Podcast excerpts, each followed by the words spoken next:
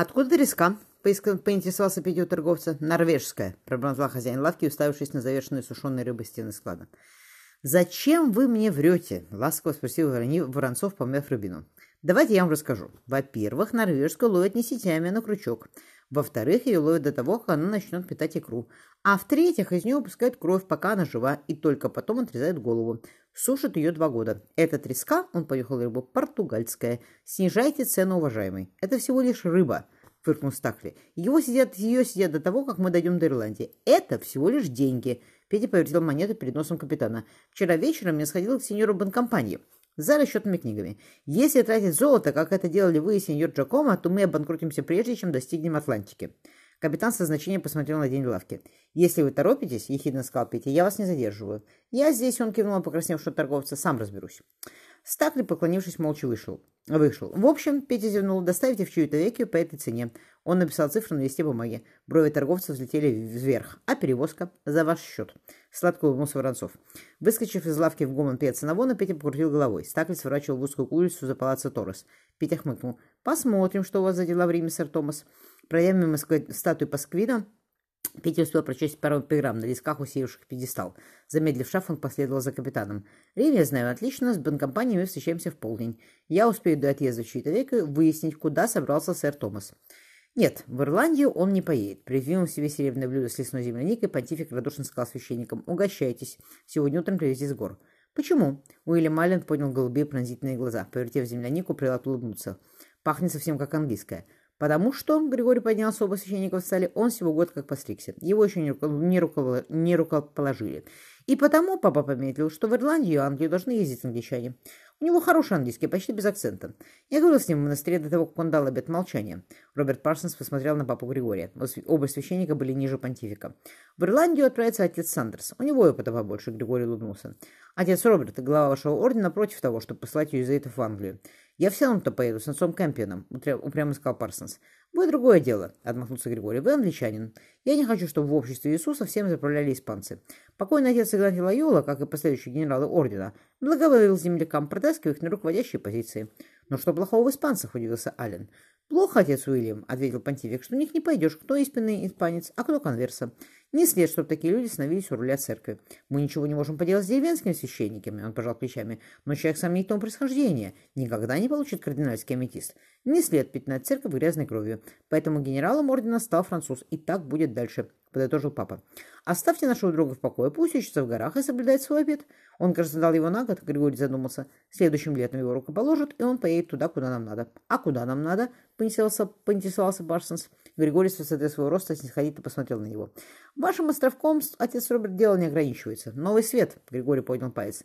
«Вы думаете, куда бегут конверсос? Именно туда. Костры Инквизиции, приложил Понтифик, должны быть такой яркости, чтобы освещать путь кораблям.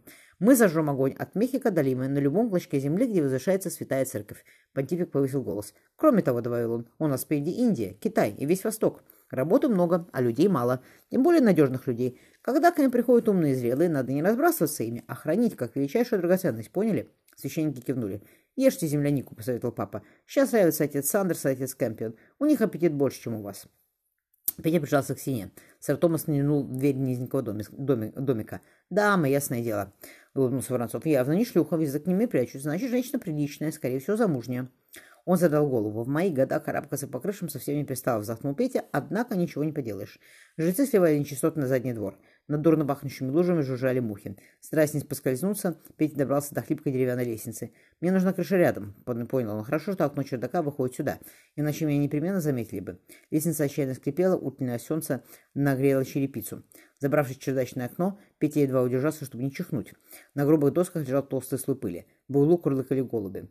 Затаив дыхание, он услышал два голоса, женский и мужской. «Земляника — это закуска», — Григорий улыбнулся. «Чтобы не говорить о делах за обедом, давайте закончим все сейчас». Он поклонился в сторону высокого худощавого прилата. «Отец Сандерс, я назначаю вас нунцием в Ирландии. С неограниченными полномочиями, разумеется. Если вам потребуется жить почестантов, то жгите ради бога. Вы успешно занимались этим в Польше и Пруссии. Пепел от наших костер донесется до Англии», — отозвался Сандерс. «Пусть знают, что их ждет». Папа ласково потрепал по плечу худого измученного с горящими э, глазами иезуита.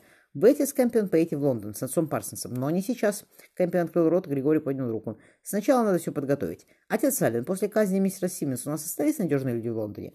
«Остались, ваше святейшество», — улыбнулся Аллен. «Но мы стали осторожнее. Эдмонд и Роберт могут отправиться туда, скажем, следующим летом».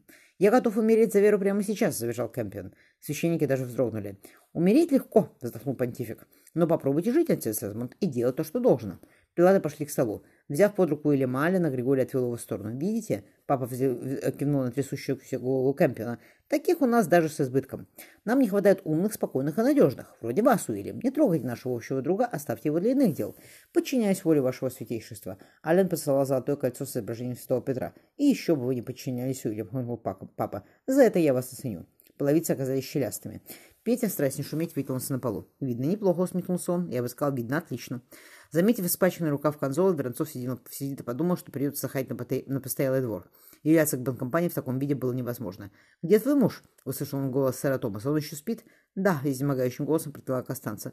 «Он полдень едет с этим торговцем чьей-то веке. Почему ты так смотрел на Карвину?» — поинтересовался капитан. «Ты под ним хотела полежать, сучка? Смотри, я ревнивый», — раздался звук шлепка. «Еще!» — потребовала Констанция. «Еще хочу!» — девушка добавила. «Он мне не нравится. Он маленького роста, мне и мужа такого хватает». «Ты, милая, со мной в постели не была», — обиженно подумал Петя. «Я тоже невысокий», — оторвал, отозвался сэр Томас. «Зато у тебя большие, — Констанция расхваталась достоинства». Петя вгляделся. «Ты больших достоинств не видела, дорогая», — еле слышно подбормотал он. «Хватит дышать грязью, все понятно».